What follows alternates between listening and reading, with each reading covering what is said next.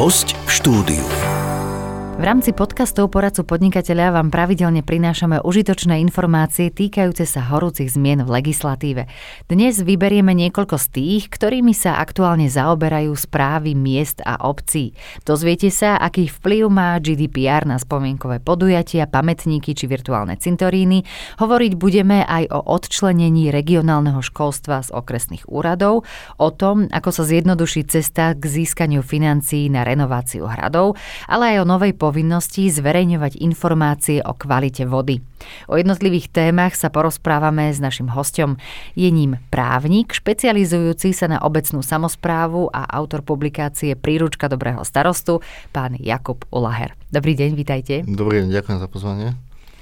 V zmysle rešpektovania základných ľudských práv a slobody jednotlivca chráni GDPR osobné údaje človeka pred ich zneužitím v prvom rade. Ako je to však v prípade zosnulých? Čo, čo ak chce obec zverejniť mená vo virtuálnom cintoríne? Potrebuje na to súhlas príbuzných? A čo napríklad také spomienkové podujatia napríklad na obete holokaustu alebo pamätníky s vojnovými obeťami? Pozrime sa na to, ako to vyzerá v praxi a s čím majú alebo povedzme mali starostovia problém. Uh, s týmto naozaj doteraz býval problém, pretože uh, uh, v praxi obci sa vyskytovali prípady, kedy bolo potrebné spomínať alebo niekde evidovať zomrelé osoby.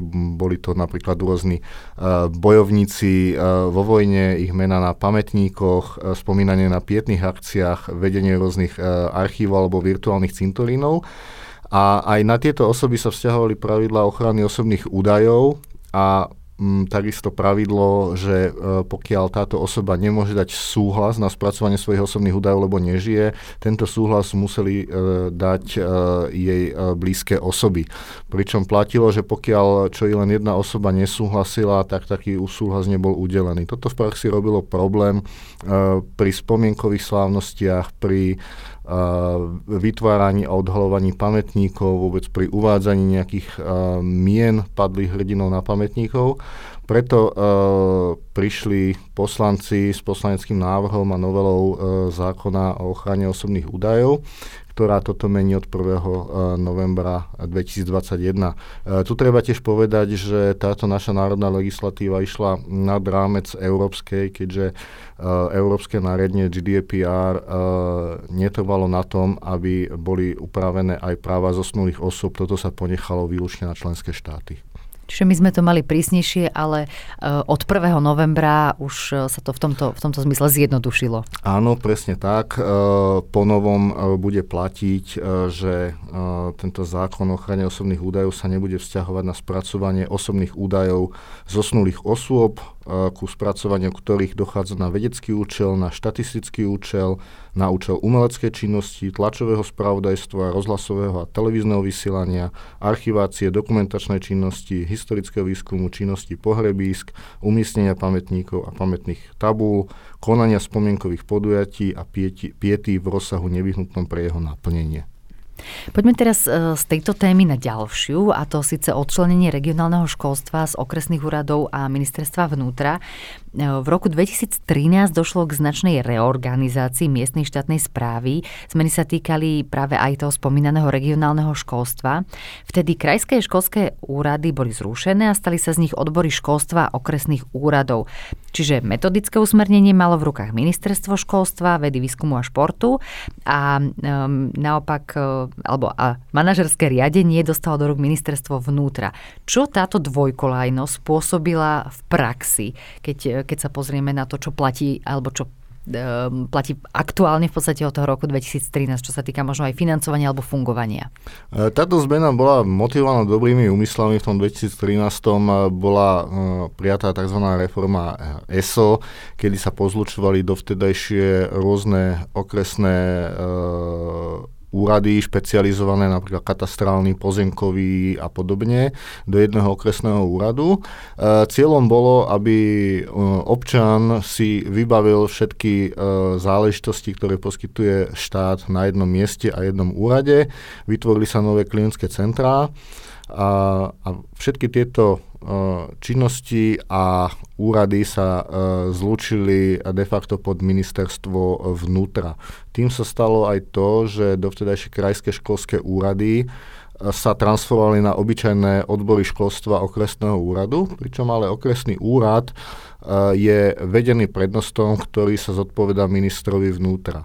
Čiže celé toto riadenie od e, rozpočtu nákupu kancelárskeho papiera cez e, schvalovanie služobných ciest alebo e, priepustiek až po odmeňovanie spadalo pod gestiu ministerstva vnútra. Čiže napríklad aj z pohľadu školstva, to ministerstvo školstva nemalo prakticky ži- skoro žiadny do, m, dopad Dosah. alebo vplyv na riadenie odboru školstva okresného úradu, mohlo ho iba tzv. metodicky riadiť. Toto sa ukázalo ako problém a ako vec, ktorá nemusela byť takto upravená, keďže na rozdiel od ostatných agent agenda školstva na okresnej úrovni nie je niečo, čo by potrebovali ľudia tak povedať zvonka, ako keď si niekto ide vybaviť niečo na katastri alebo na pozemkový úrad. E, školstvo na okresnej úrovni to skôr bolo vo vzťahu k zriadovateľom alebo k riaditeľom škola, škôl, čiže tu naozaj nebola potrebná nejaká koncentrácia do okresných úradov a takisto nepotrebujú ani e, klientské centrum. Mm-hmm. Čo sa uh, aktuálne zmení a kedy? Ako to bude teda po novom vyzerať v praxi? Uh, dojde k zmene od 1. januára 2022 a ono to v podstate nebude nejaká zmena, ale návrat k predošlému stavu.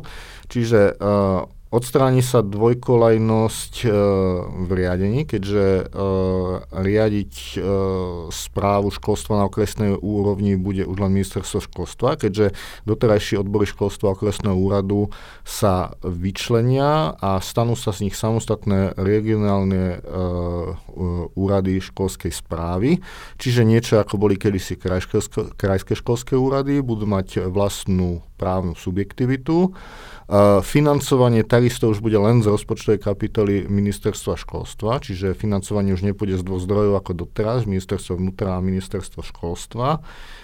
takisto ministerstvo školstva prevezme od okresných úradov zriadovateľskú pôsobnosť niektorých stredných škôl a celkovo by to malo prispieť k odstráneniu tých všelijakých duplicít a komunikačných a manažerských šumov. Takže malo by to naozaj byť jednoduchšie, zrozumiteľnejšie, prehľadnejšie aj, aj teda v praxi. Áno, dalo by sa povedať, že to školstvo bude mať vlastne už len jedného pána. Mm-hmm čo je vždy väčšia záruka toho, že to bude lepšie fungovať. Ehm, poďme aj ďalšiu kapitolu načrtnúť. Ehm, hrady nepochybne patria k nášmu národnému bohatstvu. Na to, aká sme malá krajina, máme naozaj veľké množstvo hradov, rôznych zrúcanín či pozostatkov takýchto stavieb. Avšak eh, chuť renovovať ich často naráža na komplikácie pri získavaní finančných zdrojov. Mám na mysli rôzne granty alebo dotácie. Ehm, povedzte nám aj teda našim poslucháčom, čo brzdí takýchto nadšencov alebo archeológov, prípadne v podstate aj obce? Uh, tým najväčším problémom je, že uh, ak niekto chce obnovovať hrad a chce mať na to napríklad nejaké stavebné povolenie alebo získať uh, financie, či už z nejakej dotácie alebo z európskych zdrojov, vždy potrebuje mať deklarovaný právny vzťah k tomu pozemku, ktorý je pod hradom, keďže v minulosti platilo, že stavba je súčasťou pozemku, takže berie sa, že aj ten hrad je súčasťou pozemku. Bohužiaľ, tieto hrady e, právne doteraz neexistovali, keďže nikdy nemali súpisné číslo, neboli dokonca nikde ani zakreslené na mape. Takže aj keď chcelo napríklad nejaké občianske združenie alebo obec tento hrad rekonštruovať, získať na to nejaké peniaze, tak e, nemali ako preukázať, že tie peniaze na nejaký takýto účel vynakladajú, keďže ten hrad právne neexistoval. Mm, preto od 1. januára 2022 uh, e, bude účinná uh, zmena uh, zákona o lesoch a zákona o pamiatkovej starostlivosti, ktorá tieto nedostatky napráva. Mhm. Čo to teda bude znamenať v praxi, že aké, na čo všetko sa to teda vzťahuje? Možno si aj po, popíšme tie také zmluvné vzťahy. Uh, V podstate asi najväčším správcom lesného majetku je štátny podnik Lesy Slovenskej republiky a práve uh, hrady uh, sú skoro vždy na nejakom lesnom pozemku. Takže uh, prišla možnosť uh, získať uh, tzv. dva právne tituly uh, k týmto hradom alebo pozemkom pod uh, nimi. Buď e, môže štát e, pozemok e, pod národnou kultúrnou pamiatkou, čo je aj hrad, previesť bezodplatne na obec alebo vyšší územný celok, alebo môže tento pozemok dať do užívania či už obci, župe, ale aj občianskému e, združeniu alebo neziskovej organizácii, čo sú práve tie občianské združenia, ktoré sa zaoberajú obnovou týchto hradov. Čiže oni získajú legálny právny titul, budú mať e, nejaký zmluvný vzťah k pozemku pod e, národnou kultúrnou pamiatkou a tým sa budú môcť preukázať, že majú vysporiadané tieto majetkové vzťahy a odpadne im tak jedna veľká prekážka práve pri e, preukazovaní e, nejakého vzťahu k tomu pozemku, na ktorom realizujú svoju verejnoprospešnú činnosť. Uh-huh. A musí tam byť určite prítomná aj uh, nejaká zmluva o prevode vlastníctva alebo zmluva o tom, že naozaj uh, to občianske uh, združenie alebo ten subjekt sa ide venovať takéto činnosti vo verejný prospech, že nejde si tam urobiť svoje vlastné letné sídlo? Áno, samozrejme, uh, vždy ku každému takémuto zmluvnému vzťahu musí dať záväzné stanovisko Krajský pamiatkový úrad, ktorý uh, tieto veci preskúma, či naozaj ide o združenie, ktoré naozaj bude realizovať takúto činnosť a takisto si Krajský pamiatkový úrad dá svoje podmienky, ktoré následne pretransformujú aj do tohto zmluvného vzťahu.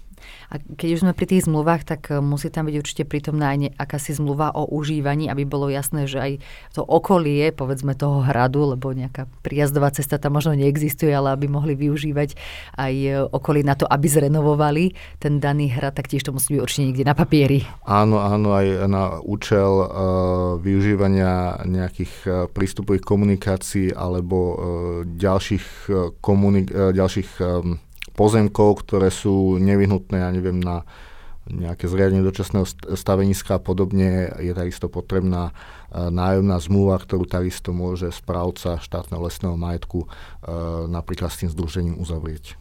A čo v prípade, ak ešte nie je ten daný hrad alebo pozostatky vyhlásené za národnú kultúrnu pamiatku a sú to len nejaké možno odkryté archeologické náleziska, ktoré ešte vizuálne naozaj hrad nepripomínajú? Aj na toto zákon e, pamätá a práve takéto pozostatky nazýva tzv.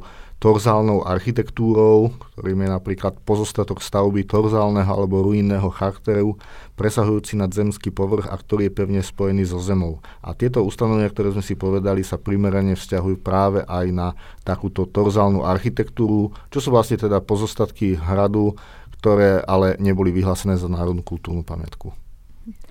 Ďalšou témou, ktorá aktuálne rezonuje, alebo ktorá sa tak trošku upraví od 1. januára 2022, je aj e, vec súvisiaca s vodovodmi a kanalizáciami a síce novela zákona o vodovodoch a kanalizáciách. Už predtým zákon samozrejme ukladal povinnosť e, vlastníkom verejných vodovodov, čiže obciam a mestám, zabezpečiť sledovanie kvality surovej vody, vykonávanie odberu vzoriek takejto vody v mieste odberu a vykonávanie ich rozboru. Avšak to, čo zistil daný subjekt, už nebolo povinné zverejniť alebo dať vedieť ľuďom. Tak e, na čo sa teda narážalo v praxi, aké komplikácie to spôsobovalo a kam sa posunieme? Uh Správcovia kanalizácií uh, niekedy odmietali takéto údaje zverejňovať s odkazom na to, že je to ich obchodné tajomstvo. Takže uh, tieto údaje boli, uh, pretože, ako ste povedali, tá povinnosť uh, sledovať kvalitu a výkonné rozbory tu bola už doteraz, ale nebola povinnosť ich zverejňovať a toto práve by mal vyriešiť e, zákon, novela účinná od 1. januára 2022, ktorá ukladá každému vlastníkovi e, verejného vodovodu e, tieto zistené údaje o rozboroch poskytovať organizácii Ministerstva životného prostredia, ktorým je Výskumný ústav vodného hospodárstva. A ten tento výskumný ústav tieto údaje e, bude zverejňovať na svojej webovej stránke a teda už budú verejne dostupné a už nebude možné e, vyhlásiť ich napríklad za obchodné tajomstvo. Čiže od toho začiatku januára, keď kliknem na stránku Výskumného ústavu vodného hospodárstva, tak mala by som sa tam vedieť dočítať, ak, ako je na tom voda v mojom okolí alebo ten konkrétny vodovod v našom meste. Áno, Výskumný ústav má 30 dní od doručenia týchto uh, výsledkov na to, aby ich zverejnil na svojom webe. Mhm.